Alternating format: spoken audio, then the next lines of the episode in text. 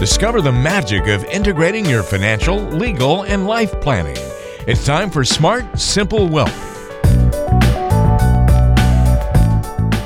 Welcome, everybody, to another edition of Smart Simple Wealth. Great show on the way today. Should you follow these rules of thumb when it comes to your retirement planning? That'll be our topic of conversation today. I'm Walter Storholt alongside Carrie Qureshi, estate and wealth planning attorney at Qureshi Law and Wealth, serving you throughout Arkansas, Tennessee, and Texas.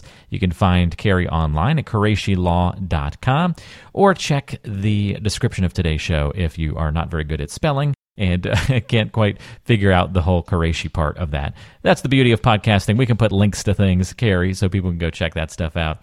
Uh, it is great to be with you once again this month. Uh, how you been? Absolutely. Oh, I've, I've, I've been well. How have you been? Yeah, pretty good. Just um, I, I, was sharing with Carrie before we started the show today. We, uh, uh, my wife and I, are moving, so we've just gone through that whole journey, Carrie, of getting the house ready, getting it listed and sold, and everything timed out pretty effectively and well uh, for us. But I got injured on the last day of moving, so then the first week of moving out of the house was more of just like recovering. So you know.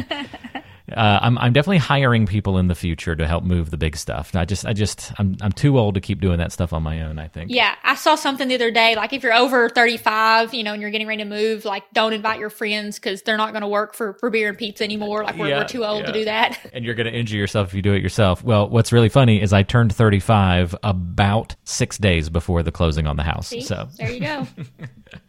so there you go. That's uh, I just if I if we'd moved a week earlier, I would have probably not gotten injured. But I passed that 35 threshold, and boom, uh, well, luckily, to do a podcast, I just have to sit here, sit back, and let you give us all sorts of great information and uh, conversation. And like I said, Carrie, we've got a good show today because we're going to talk about retirement rules of thumb. We've also got a question on the docket today from Doris, who is a conservative investor and so has some questions about uh, her approach to retirement and wondering if she's doing things the right way.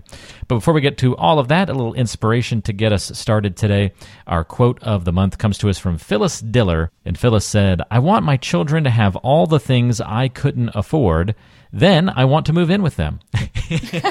yeah, there, great there retirement plan, right? Yeah, we kept t- telling our kid he wants to be a YouTube, you know, star. So sure, like, that's yeah, the thing these that, days, you know? right? It's not a TV yeah. star or a sports broadcaster, but just a YouTube sensation yeah, it seems to be very popular with with kids that age. Yeah, it's too funny, and uh, so that that's going to be their their plan. So if you uh, move in with a kid, uh, you're going to have to kind of like um, you know, you're gonna have to deal with all the what video cameras and creator studios that he's creating, something like that. Yeah, yeah. so he he's, he has a little ways to go though. He likes playing the games, but he's not so much for creating content. So gotcha, gotcha. Okay, so that, that's a, that's an important piece of the puzzle, right? It is. Yeah. Well, he needs to come and uh, sit in and watch mom create content and do some uh, do some podcasting at some point.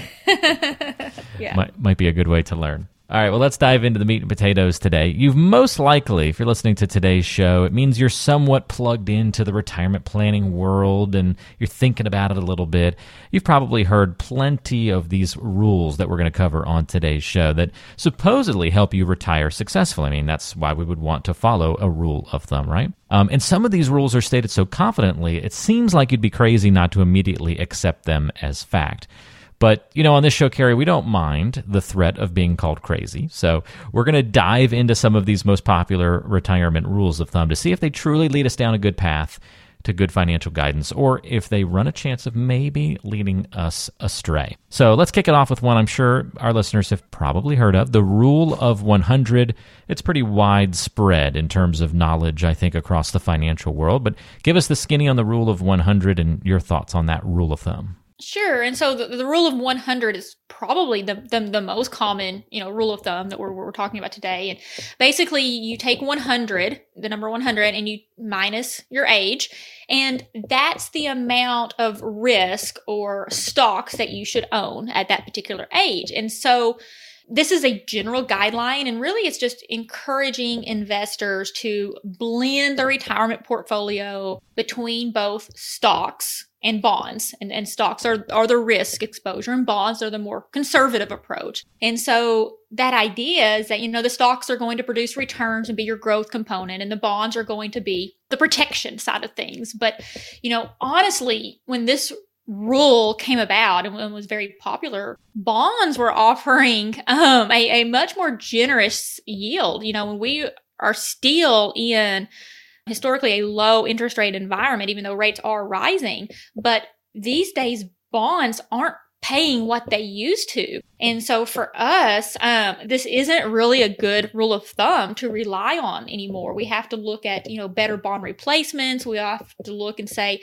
you know, should somebody take less risk? Because for us, we don't want clients ever taking more risk than what they need to accomplish a goal. And so if we're able to meet all the retirement goals and, and not take on any extra risk, well, that's a win-win for us. Yeah, it's pretty nice. And uh, that's a great thing to keep in perspective. Perhaps as we go through a few of these rules, when were they created? Could these things have been true at one time, but have maybe fallen out of favor as things in the financial world, as we know, often adjust and change? So that's a good breakdown of the rule of 100. Anything else that we need to know about the rule of 100, Carrie? Nope. I think we, we, we touched on that. All right. There, these are going to all sound these all these rules by the way have a number in them pretty much. So we'll try and uh, separate them out. I don't know I, we almost put them in decreasing order. Maybe that would have been a smart thing to do. We'll think about that next time. So we go from 100 down to the next one being the 75% rule or i've also seen it carry the 80% rule. E- either way what are we talking about here? Right. So yeah, 75% or 80% is, you know, just the assumption that when you retire, you're really only going to need about 75 or 80% of the income that you used to have when you were working, which basically means you're going to live off less. And in, in, this case, this is absolutely not true with what we are experiencing with our clients. We are planning for 100% of spending and income in retirement um, that they're, they're used to having during their working years, if not more because a lot of our clients they want to travel they want to go see friends and family um, maybe they want to buy a vacation house um, and so you know that's an increasing expense and so for me out of all these ones that we're talking about today I really feel like this one is dated. Yeah, I think that's a really great point. Um, if any of these has adjusted over time, that'll definitely be one of them. All right, so here's another one for you, Carrie. Going through these rules of thumb here. What about the rule of 72? This is another rule that's been around a long time. Um, and basically, it helps you understand how quickly your money could double. Um, it depends on the interest rate. And so what you do is you take the number 72 and you're going to divide that by the interest rate on your investment. So 6%, 7%, 10%. And that will give you the number of years it will take for your money to double. And so for us, I mean, this one is basically, it's just, it's math. Um, we can't really argue with it. Um, but it's just kind of a, a good little number to help us understand that the better, you know, interest rate or rate of return we're getting, the faster our money will grow. Yeah, that's a great point. There's that. That's not a rule we can really disagree with, right? It's just that's just math. Yeah, so it, just, one, it is. It that, is what it is. That that one's a good rule of thumb, right? The, the, because it's it's truly a fact. All right, uh, here's another rule: the rule of five. What's the rule of five? You know, honestly, Walter, I had to look this up because oh, okay. even with my experience, I had never heard of the rule of five. But it's, you know, on average, we experience a bear market every five years. But again I mean, this is not one. I mean, we we don't have a crystal ball. Um, we can't plan for a bear market every five years. And for our clients, we're really telling them that you know we don't know what's going to happen next. And so it's really important to have a diversified portfolio that can weather the ups and the downs of the market whenever they come.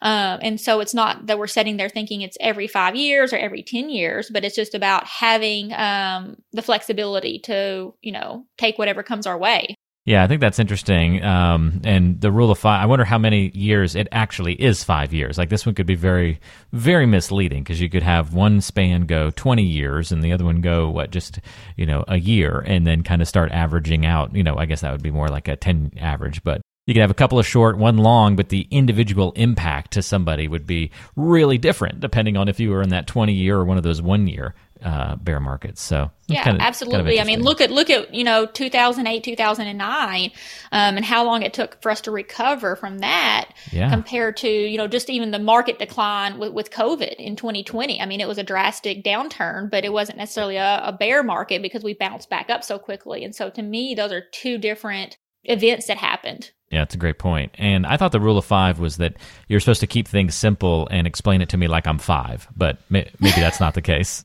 that's the other rule of five. That's the other rule of five. That's right. All right. Well, let's just double it and go rule of 10. What's that one? Yeah. So the rule of 10 is just to have 10 times your salary saved for retirement by age you know 67 or whatever that retirement age may be and i i think this rule's okay um if anything i would say it may be on the low end um just for a couple of issues you know the first is we are living longer so we need more money saved for retirement the other issue is just you know to keep up with inflation and, and taxes we may need more than 10 times salary. And so for for me, I would say use this with caution and set set that as, you know, the bare minimum that you need to have put away. These are great points across the board here, Carrie. Let me get another one in here before we wrap up this portion of the program. And again, kind of like the rule of 100, anyone in the retirement landscape has probably heard this one as well. Maybe it falls in that same category too, if it was true at one point in time. The 4% rule. Uh, I know you've got a good breakdown planned for us on this one. Absolutely. Yeah. So the 4% rule is the assumption that you can take out 4% of your portfolio each year without running out of money. And there is a lot of debate about this one. Um, and what really throws people off from this 4% rule is something called sequence of returns risk. I've seen charts where clients took out 4% every year, but when they retired, they had a couple of years of really down, you know, uh, bad portfolio performance. Um, and they ran out of money even with the 4% rule. But then we had an identical client have a couple good years of retirement early on, had market growth, and their 4% lasted forever.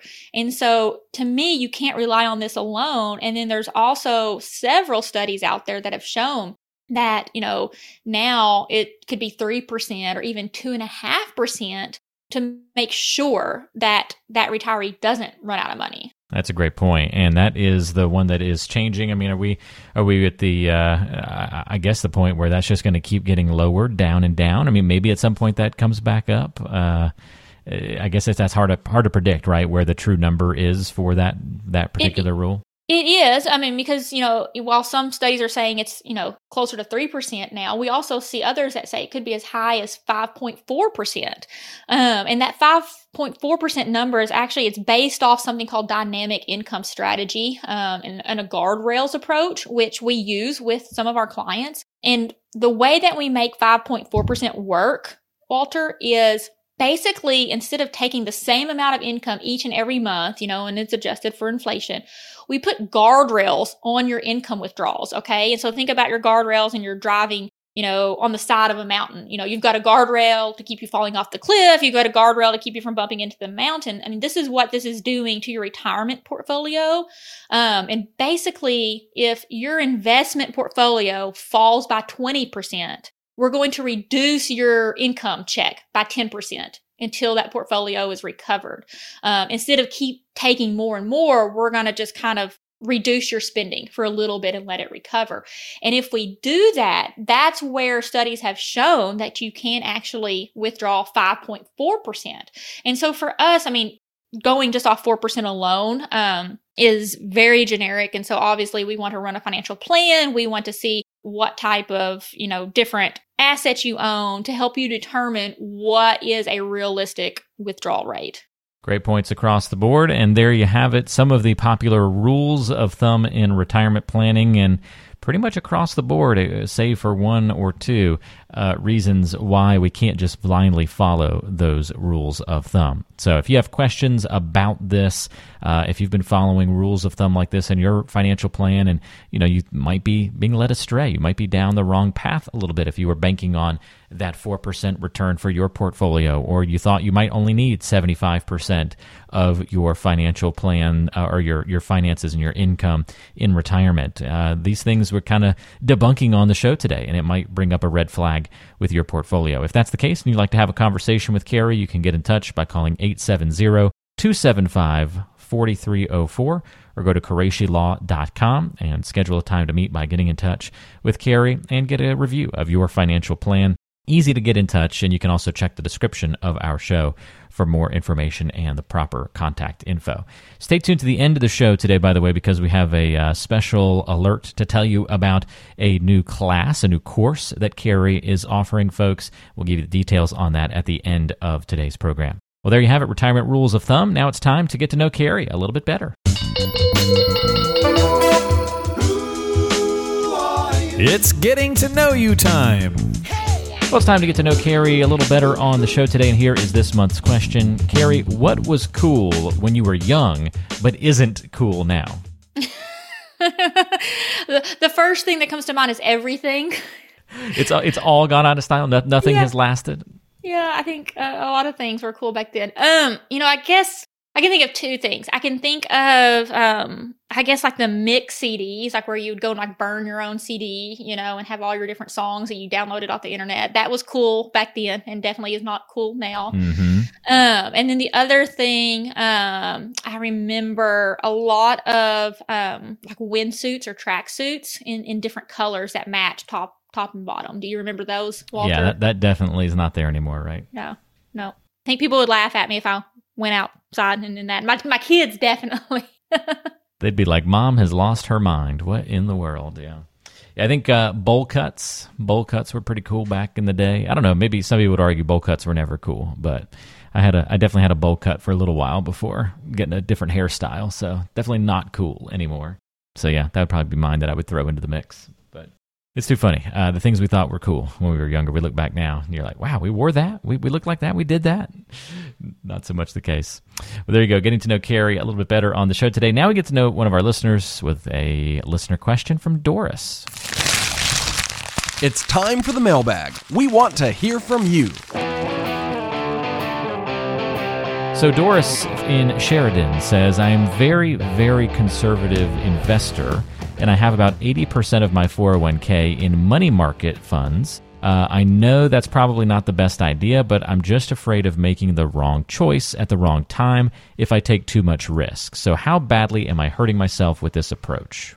Yeah, I mean, Walter, this is a, a common question because we we work with a lot of conservative investors. You know, a couple of questions I would want to ask Doris is, you know, first of all, are you getting ready to retire? Like, are you going to retire within the next six months or a year?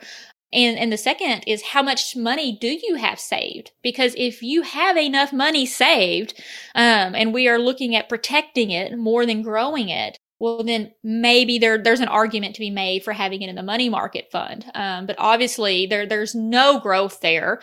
Not going to be able to keep up with inflation and keep up with taxes. And I think that that's where she understands that, you know, it's probably not the best idea. And so for us, I mean, there are, there are other alternatives out there for conservative investors that don't want to risk losing money, but they still need some growth. And so probably what we would want to do is, is, is have a conversation and run a plan um, and walk through some of these other options um, because the money market um, is probably not the best route in, in this situation. Well, thank you for the question, Doris. And again, you can submit questions uh, for consideration on a future show by going to QureshiLaw.com. And you can also call for a one on one conversation with Carrie and the team at 870 275 4304. Well, Carrie, I mentioned the uh, new course that you have available on QureshiLaw.com. Tell us a little bit about this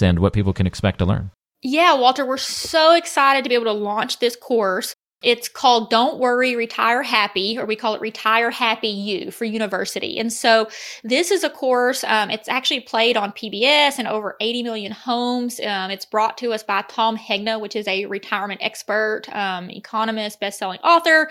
Um, and really, you know, Tom walks you through the seven simple steps that's going to help every American retire, you know, more successfully and, and happier. And so um, it's a go at your own pace kind of course. You can go and sign up. You can, you know, work through it um, one at a time or, or go through it all at once. Um, but it's really meant to be educational and help people, you know, understand the importance of having a plan for retirement and inflation, um, how to maximize Social Security benefits, um, how to look at if they need guaranteed lifetime income in retirement, how to plan uh, regarding long term care.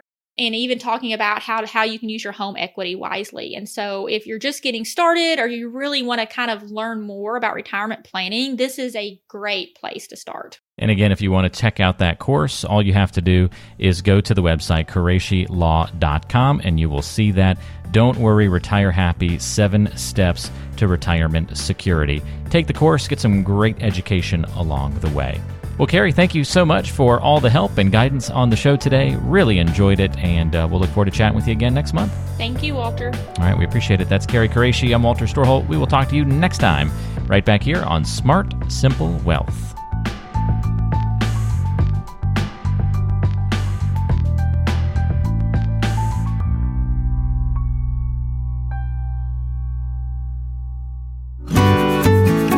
Did you know you can subscribe to the Smart Simple Wealth podcast with your favorite app?